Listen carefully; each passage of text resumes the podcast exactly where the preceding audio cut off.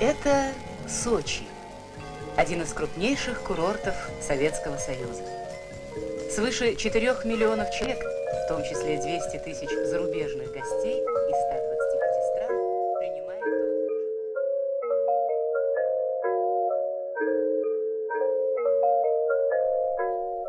Questo è Cemento e oggi parliamo di benessere.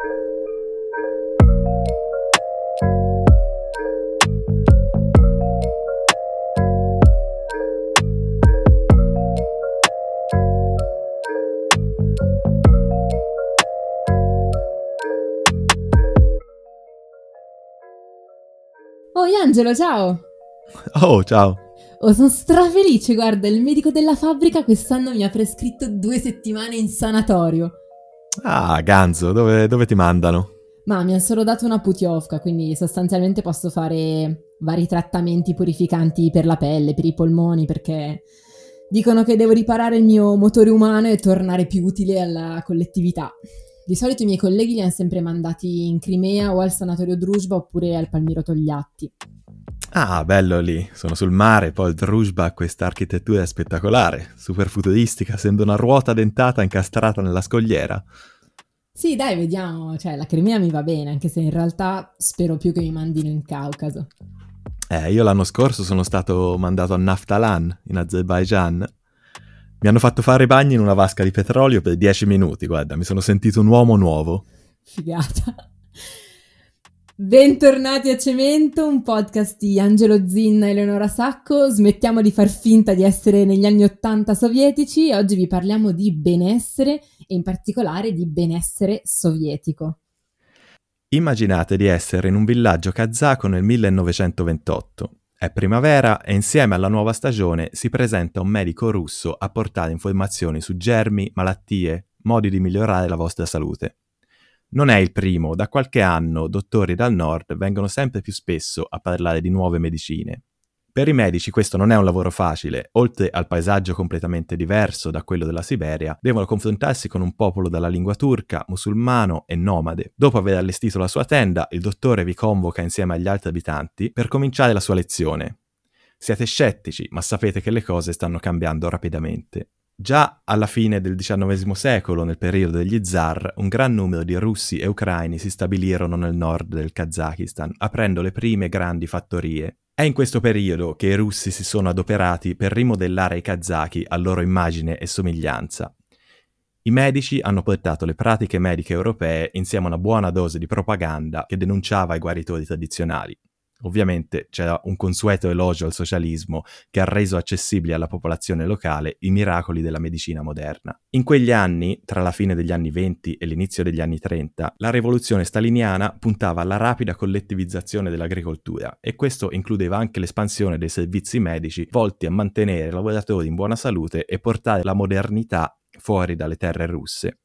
Alcuni esempi, i piloti portavano i contadini a fare un giro in aereo per dimostrare che non c'era nessun dio in cielo. I medici invece usavano farmaci moderni per dimostrare che erano i germi, non gli spiriti maligni, a causare le malattie.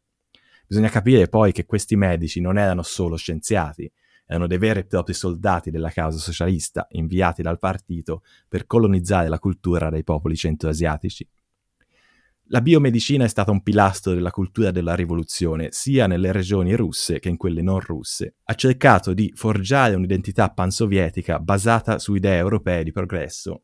Senza superstizione e fedeli al potere della scienza, i cittadini neosovietici avrebbero avuto fede nella capacità del Partito Comunista di guidare la cittadinanza verso tappe sempre più alte di sviluppo economico e culturale. Quando in Asia centrale io e il mio ragazzo ci siamo presi il peggior virus intestinale della nostra vita, la cosa più assurda di tutto quel disagio è stata interfacciarsi con i metodi di cura delle persone nelle aree rurali.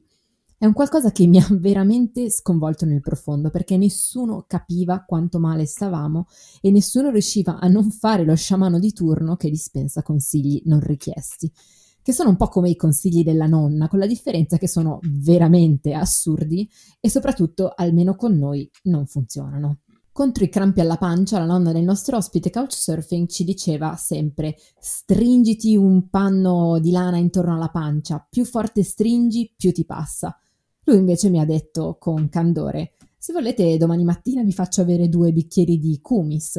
Ora i più attenti di voi si ricorderanno che cos'è il kumis perché ne abbiamo parlato nella quarta puntata della scorsa stagione.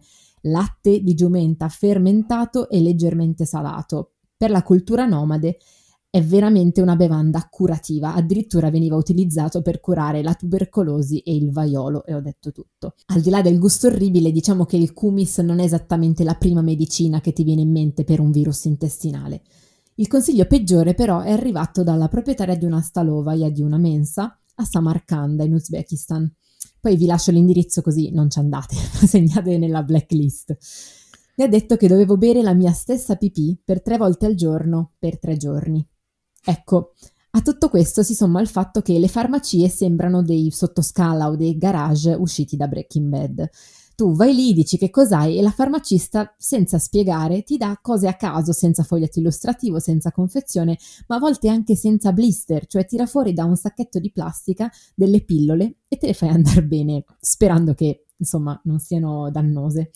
Io ho ancora a casa medicinali comprati in Asia centrale che vorrei seriamente far analizzare da un laboratorio chimico.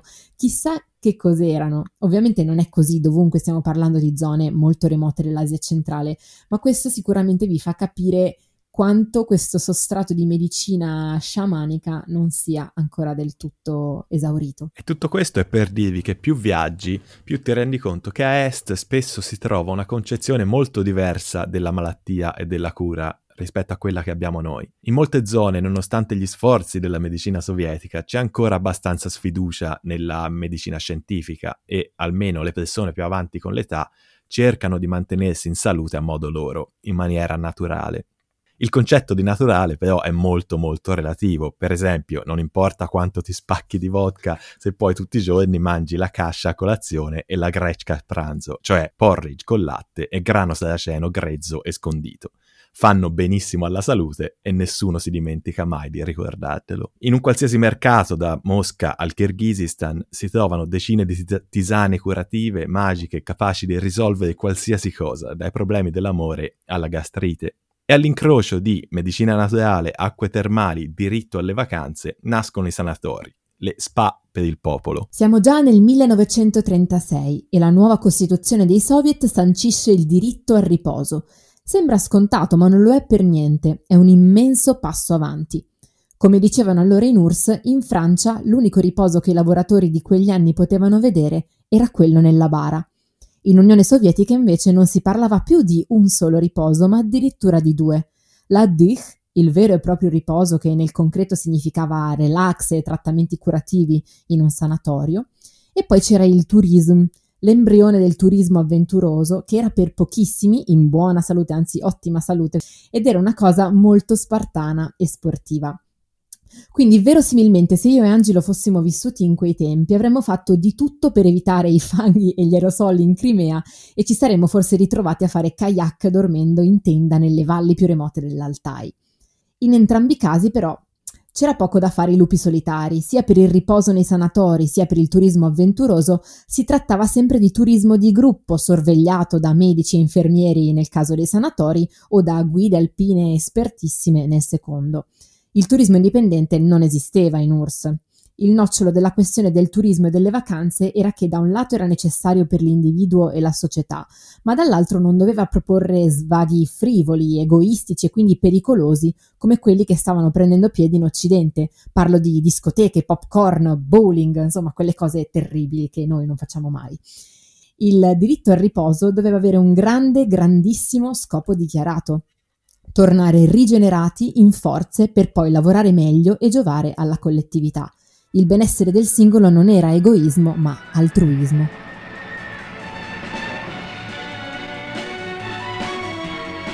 Дорогие товарищи, санаторий Сараягач и, как говорят местное население, священный Арасан за его чудодейственные лечебные свойства Diane Conker, una storica americana, nel libro Club Red, Vacation Travel and the Soviet Dream, racconta lo sviluppo del turismo nel, dagli anni 20 agli anni 80 in Unione Sovietica, che non era, per dirlo come lei, una branca dell'economia, ma un vero e proprio movimento sociale. Il periodo più interessante è l'ascesa inarrestabile dell'istituzione dei sanatori iniziata negli anni 30 e dell'immaginario collettivo di benessere, divertimento e abbondanza, ma sempre nell'ottica di un piacere e di un beneficio collettivo. Questa moda in Europa spopolava già da vari decenni, infatti in Russia già nell'Ottocento era nata la moda delle spa, delle località di villeggiatura, delle acque curative. L'aristocrazia però preferiva mille volte andare in Francia, in Svizzera, in Germania e non a Yalta o a Kislovodsk. Il 1937 era l'anno del grande terrore staliniano e mentre centinaia di migliaia di persone venivano arrestate e mandate nel gulag per delle sciocchezze, i posti letto nei sanatori erano raddoppiati rispetto ai cinque anni precedenti e se ne contavano già più di 113.000.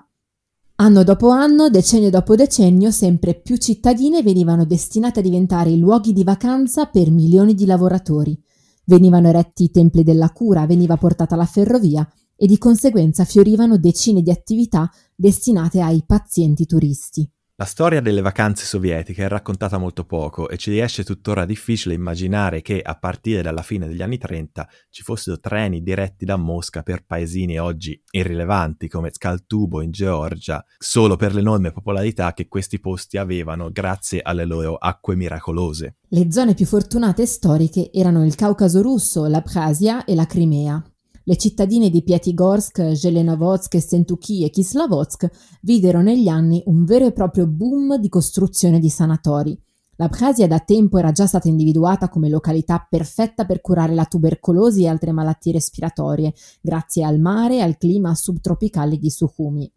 Tra i più famosi pazienti dei sanatori di Sukhumi ci fu, pensate, per due mesi, che in realtà furono probabilmente cruciali per la sua carriera politica poi naufragata, anche Lev Trotsky. Per la Crimea invece l'epoca dei sanatori era solo il primo gradino della strada della gloria come paradiso terrestre per le vacanze. C'è un bellissimo libro che si chiama Holidays in Soviet Sanatoriums, curato da Maria Momidi e con gli scatti di otto fotografi diversi.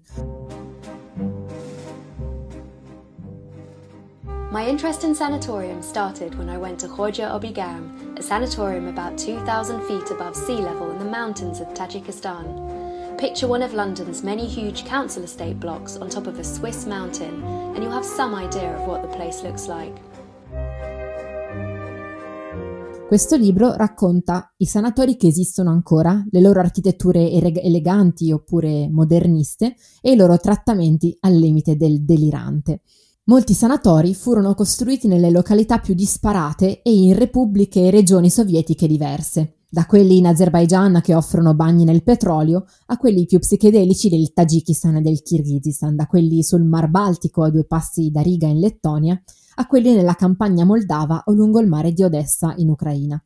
In più, nei primi anni dopo la rivoluzione, si sviluppò enormemente la riviera russa e in particolare la cittadina marittima di Sochi, che è ancora talmente amata dai grandi potenti che Putin fece di tutto perché ospitasse le Olimpiadi invernali del 2014. Quel paesello infestato dalla malaria e polveroso di oltre cent'anni fa, ai piedi di un Caucaso maestoso innevato, oggi è sia la Courmayeur che la Portofino della Russia. L'ondata dei primi villeggianti fece correre ai ripari le amministrazioni. Era concretamente impossibile garantire a tutti un soggiorno presso i sanatori più esotici e rinomati. Così sorsero delle soluzioni intermedie e decisamente più spartane, erano chiamate il riposo a casa. Si trattava di centri per lo più diurni, a poca distanza dalle grandi città, dove i lavoratori potevano riposarsi, mangiare bene e svagarsi nel giorno di riposo settimanale oppure d'estate. Che poi mangiare no. bene voglio vedere io finché non sì, vedo infatti. non credo. In ogni caso l'accesso ai sanatori specie nei primi anni, era abbastanza faraginoso. Si accedeva solo tramite voucher, la Putiovka, servivano certificazioni mediche, selezioni di fronte a diversi comitati d'esame e anche pagando di tasca propria non era possibile accedere ai sanatori più specifici senza prescrizione. C'era poi il fatto che si privilegiavano i lavoratori industriali a discapito dei malati. In certi periodi l'80% dei posti era destinato appunto a questo tipo di lavoratori, a prescindere. Così finiva che si entrava per conoscenze o corruzioni, i voucher venivano elargiti come premi e i sanatori erano pieni di gente in salute anziché di malati. Anche oggi in alcuni paesi queste putiovki sono distribuite dallo Stato eh, tramite il sistema sanitario. In certi sanatori si può accedere pagando oppure gratuitamente se si ha una putiovka. Se io e Angelo fossimo vissuti negli anni 50 però e non fossimo stati selezionati per un trekking in Siberia o un esclusivissimo viaggio in Cecoslovacchia a causa della nostra carente forma fisica, non ci saremmo certo accontentati di un banale campo di riposo fuori Mosca, vero Angelo? Conosco i miei polli, avremmo fatto di tutto per fingerci malati e farci mandare in qualche repubblica esotica del Caucaso a stordirci di aerosol.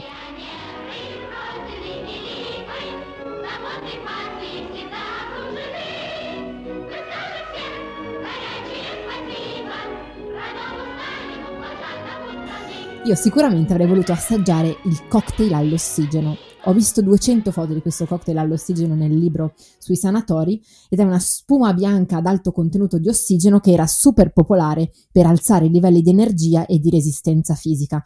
Cioè, praticamente se non lo bevevi non eri nessuno.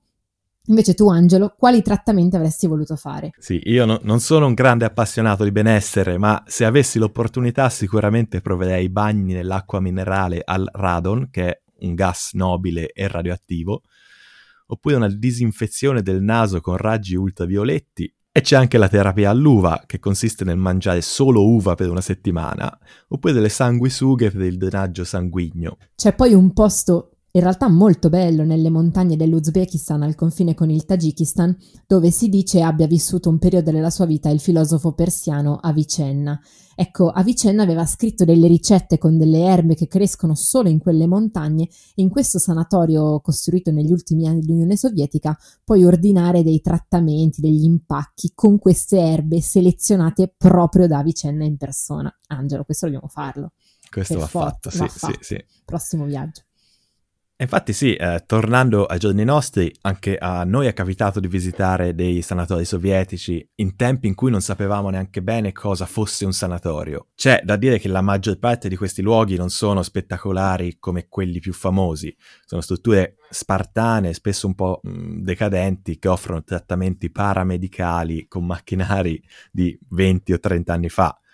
Uh, molti funzionano semplicemente come una bagna, la sauna russa, altri sono stati convertiti in hotel e sono accessibili tutt'oggi. I primi sanatori che ho visto in vita mia sono stati quelli sul rinomato litorale di Jurmala, una mezz'ora di treno da Riga in Lettonia. Sulle spiagge dorate del Mar Baltico, tra una casetta di legno e una foresta di pini, svettano le enormi costruzioni a forma di transatlantico di sei sanatori sovietici, di cui alcuni sono diventati oggi hotel più o meno lussuosi. Però i video degli interni siti con la traduzione in russo non mentono. Infatti, nonostante si siano rifatti il look, le persone, cioè soprattutto turisti russi, li frequentano ancora come se fossero sanatori, solo che questa volta li pagano di tasca propria. Un'altra zona importante per l'industria, se così si può chiamare, dei sanatori è il lago Isikul in Kirghizistan. Uh, L'Isikul è il, uno dei più grandi laghi salini al mondo, uh, è anche uno dei più grandi laghi alpini al mondo, significa lago caldo perché nonostante gli inverni gelidi non congela mai. La leggenda vuole che vedendolo dallo spazio, Yuri Gagarin decise che doveva assolutamente visitarlo. Sulla costa del lago si trovano la maggior parte dei sanatori kirghisi e mentre i viaggiatori europei che vanno nel paese tendono a preferire le montagne, il turismo russo è ancora fortemente concentrato lungo la costa. Un po' defilato rispetto ai resort della spiaggia c'è il sanatorio di Jetty Ogus. È un sanatorio sovietico che sta cadendo un po' a pezzi. Eh, si trova però all'interno di un paesaggio veramente fantastico. Jetty Ogus significa sette tori per via di una formazione rocciosa che si dice somigli ai culi di sette tori messi in fila. Uh, vi metto qualche foto in newsletter, poi mi direte voi se rende bene l'idea. Questo sanatorio è molto conosciuto nella zona, appartiene ancora all'Unione dei lavoratori kirghisi e si dice che proprio qui, nel 1991, dopo la caduta dell'Unione Sovietica, si incontrarono Boris Yeltsin e Askar Akayev, il primo presidente del Kirghizistan, per decidere del futuro del paese. Il sanatorio è ancora in uso e nonostante io non abbia avuto il piacere personale di provare trattamenti a base di kumis, è ancora attivo e si può visitare. Nel giardino del parco si nasconde ancora una statua di Lenin che ormai è offuscata dagli abeti. Eh, Getty August in generale è un luogo un po' diverso rispetto a quelli di cui parliamo di solito qui nel podcast. Da qui infatti si può partire per un trekking di 6 o 9 giorni che attraversa la Valle dei Fiori e sale sul passo dell'Alaculla a quasi 4.000 metri d'altezza. Sembra davvero di essere in Svizzera, o almeno è quello che direi se fossi mai stato in Svizzera. In questa natura incontaminata però si nasconde anche una struttura un po' più oscura che non ce la facciamo mai mancare. Infatti, circondata da filo spinato, c'è una base navale che risale all'epoca di Stalin. Qui, fino a pochi anni fa, venivano costruite armi subacquee venivano poi testate nel lago Issyk-Kul. Infatti, sul fondale di questo lago del benessere giacciono oggi siluri russi abbandonati dopo i test, e questo accadeva fino a pochissimi anni fa. In vari anni di viaggi mi è capitato di imbattermi in qualche sanatorio. Ne ho visti in Abkhazia, a Sukhumi, che è una città turisticissima per i russi, dove rimangono almeno due strutture enormi e altre più piccole. Mi ha fatto molto ridere che facendo ricerche in russo ho scoperto un sito dedicato agli hotel e ai sanatori che si chiama appunto putyovka.com, cioè il voucher che lo Stato ti dava per ottenere i trattamenti. Alcuni di voi invece sono già stati a Tkaltubo, a mezz'oretta dalla città di Kutaisi in Georgia, e la storia di questi enormi e bellissimi sanatori è veramente incredibile. Costruita intorno agli anni 40, Skaltubo era dedicata agli alti ufficiali sovietici. Stalin aveva una sua sala da bagno privata e addirittura uno dei 21 sanatori era dedicato solo alla marina sovietica. A Skaltubo sono stata il novembre scorso. I sanatori sorgono intorno a un parco veramente molto bello, che all'epoca era tutto rosso, di colori autunnali incredibili, e ho visto anche il famoso sanatorio numero 6, quindi uno dei due ancora attivi, che è in pieno stile neoclassico, con un bel bassorilievo rilievo con Stalin che stringe la mano a una ragazza del popolo sopra l'ingresso. Oltre al branco di cani randagi che ci ha seguiti per un paio d'ore incessantemente, abbaiando a chiunque ma non a noi, di Scaltubo voglio raccontarvi un'altra storia molto particolare. In molti dei sanatori abbandonati, e sto parlando di strutture grandiose, le soffitti altissimi, colonne corinzie e arcate dipinte di blu, vivono ancora varie centinaia di profughi della guerra di Abkhazia persone cacciate dalle loro case nella Repubblica separatista e che da ormai quasi 30 anni vivono in situazioni precarie in enormi edifici in stato di semiabbandono senza riscaldamento adeguato d'inverno e nella speranza di poter tornare un giorno nella loro casa di un tempo. Ho parlato con alcuni di loro, sono molto accoglienti e ci tengono a raccontarti la loro storia anche con orgoglio, come a dire che loro non demordono, che è scandaloso che ancora non sia cambiato nulla dal 1992. Questi sanatori sono famosissimi per gli appassionati di architettura in stato di abbandono perché sono veramente splendidi. In realtà però io ho provato un po' di disagio a fotografarli vedendo i panni stesi, i tubi delle cucine uscire dai finestroni di vetro nello stesso edificio. Anche se due sanatori e qualche hotel sono ancora in funzione, Scaltubo è uno dei posti più deprimenti dove sia mai stata in Georgia.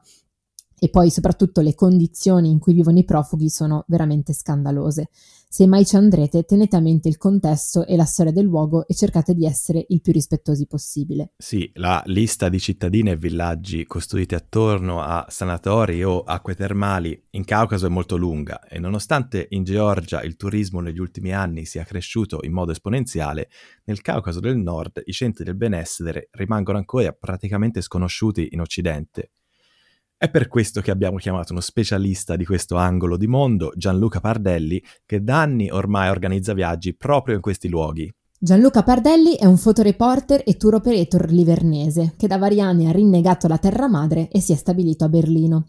Gianluca sta ultimando come coautore una delle famosissime guide architettoniche Dom Publishers dedicata al Caucaso russo che uscirà in inglese e tedesco intorno a novembre 2020 ma soprattutto Gianluca è uno dei pochissimi tour operator al mondo a organizzare viaggi in queste aree esotiche e assolutamente aliene per noi.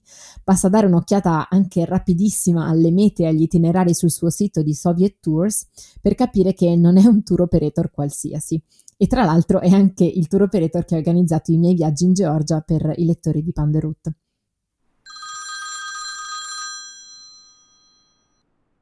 Ciao Gianluca, benvenuto a Cemento, grazie per essere qui con noi. Ciao Eleonora, ciao Angelo, uh, grazie a voi.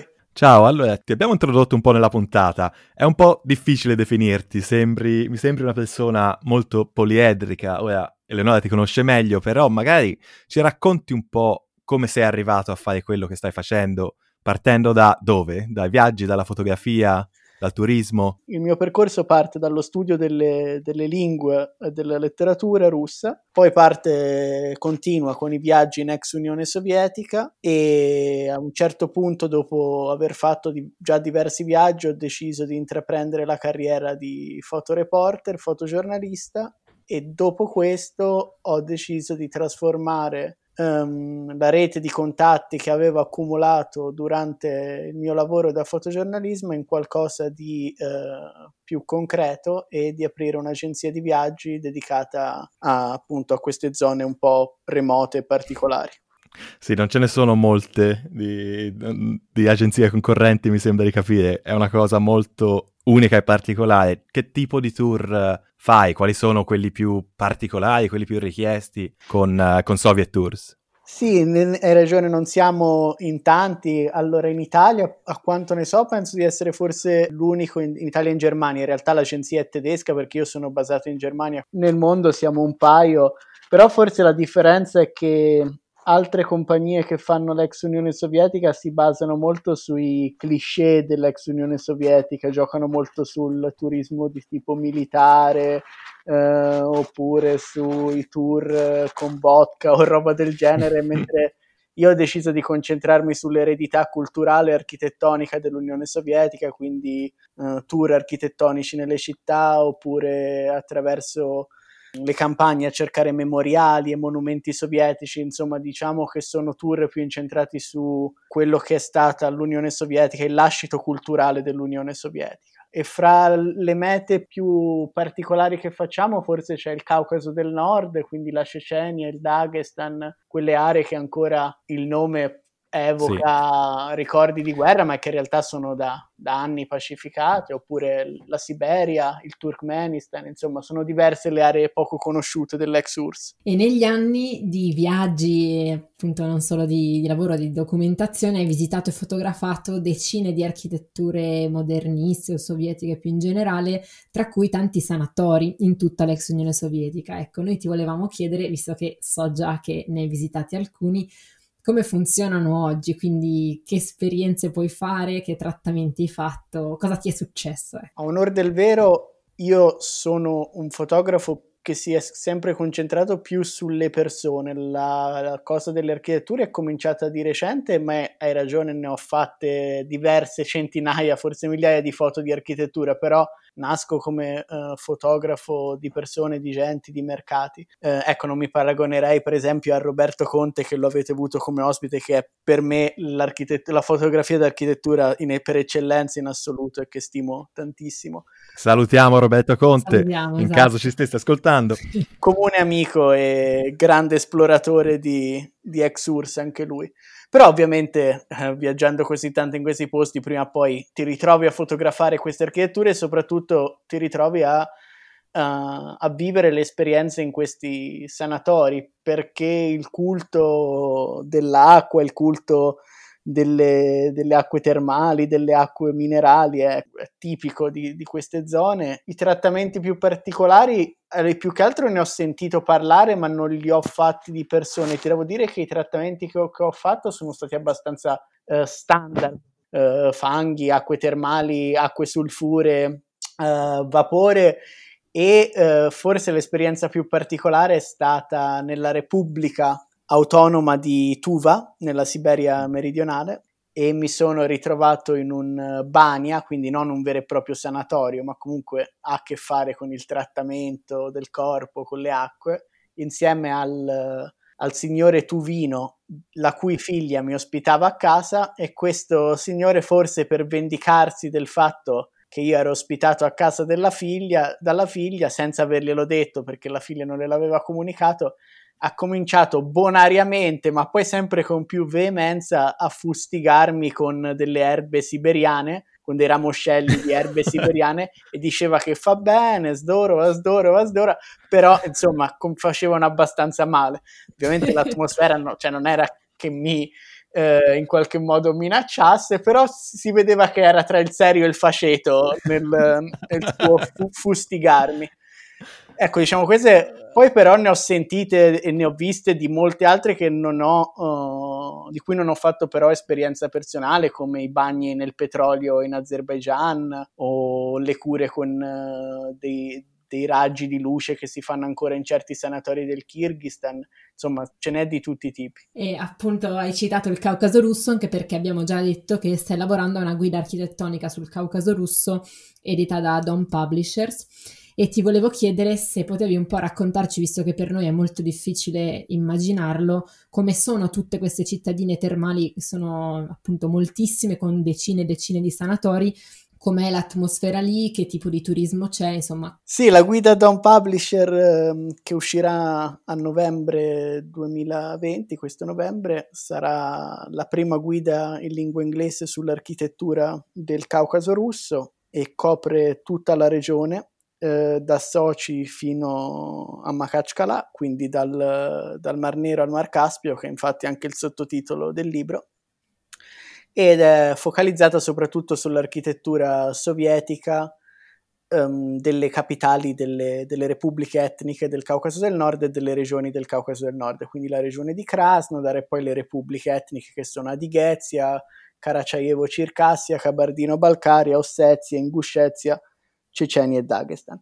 Però all'interno di questa regione c'è anche lo Stavropolsky Krai, che è, una, che è una regione della Russia meridionale, che è famosa appunto per le città termali, che sono in realtà sinonimo del Caucaso russo, soprattutto nella letteratura. Sono è in queste città termali che si svolgono gli intrighi, i duelli, gli amori e i corteggiamenti di tanti romanzi russi di Lermontov, Pushkin. E le città più particolari della regione sono, da questo punto di vista, sono Kislavodsk e Sentuki e Zhelyesnavodsk, che uno se va a tradurle dal russo i nomi sono tutti a che fare con le acque, perché Kislavodsk vuol dire acque acide, Zhelyesnavodsk vuol dire acque ferrose, minerali vodi, acque minerali. Sono città molto molto belle, ma molto belle nel senso classico, non nel senso sovietico che piace tanto a me, probabilmente piace anche a voi, ma che magari non è per tutti. Cioè, per esempio, io trovo bellissimo anche Togliatti, vicino Samara, però è una città di architetture sovietiche anni 70 e grandi fabbriconi e monumenti a Lenin e memoriali per la seconda guerra mondiale. Per me è molto bello e affascinante, però queste non città... è una vacanza per tutti? Esatto, mentre io devo dire che le città termali del Caucaso potrebbero, se non fossero in Caucaso del Nord, che è difficile da raggiungere, che c'è il visto e tutto il resto, potrebbero essere mete anche per un turismo più classico, ecco, non per un turismo di nicchia e infatti lo sono per il turismo interno, cioè le persone che vanno a Kislavodsk, a Zhelyesnavodsk e Sentuki non è che vanno a cercare la nicchia, è il turismo di massa per eccellenza nella, nella Russia di oggi, sono e queste fino a 10-15 anni fa sono state zone di conflitto, se non mi sbaglio. Allora, queste no. Cioè, nel senso, il Caucaso del Nord in generale sì, però una parte del Caucaso del Nord. Il Caucaso del Nord si estende per una superficie poco meno ampia dell'Italia e il conflitto era quasi tutto in Cecenia, in Inguscezia e in Dagestan. Quindi eh, non ce le possiamo immaginare come luoghi che sono cambiati completamente, come magari appunto le città cecene? Ma direi poco sono cambiati. Sì. Allora, il, le, queste città termali non sono mai state colpite dal conflitto e neanche da attentati terroristici, diversamente che altre città della Russia che non erano direttamente nella zona di conflitto ma sono state colpite da uh, attentati terroristici, oppure da prese di ostaggi gigantesche, per esempio l'ospedale di Budienovsk che è comunque vicino a queste città che fu catturato dai terroristi ceceni negli anni 90. Ecco, queste città non hanno subito il conflitto e quindi diciamo che ora sono più che altro tornate al loro splendore di epoca mm. sovietica, con qualche aggiunta kitsch eh, post sì, che non manca mai. Eh, negli anni 90 non hanno subito il conflitto, ma ovviamente erano decadute per la crisi economica, perché erano vicine a zone di guerra, quindi nessuno ci voleva andare. Quindi, ecco, se vogliamo dire, il cambiamento c'è stato come depressione economica. Probabilmente sì. se uno andava negli anni 90 trovava quasi tutto chiuso. Adesso stupisce che ci sono sanatori che vanno dagli anni 30 ancora attivi in stile costruttivista o stalinista, mm. quindi quell'architettura eh, stile Le Sette Sorelle a Mosca, fino a architettura modernista degli anni 70 e nuovi sanatori che continuano a aprire. Sono città molto molto attive anche con una nightlife eh, parecchio dinamica, più per persone avanti con gli anni, quindi non è che sono okay.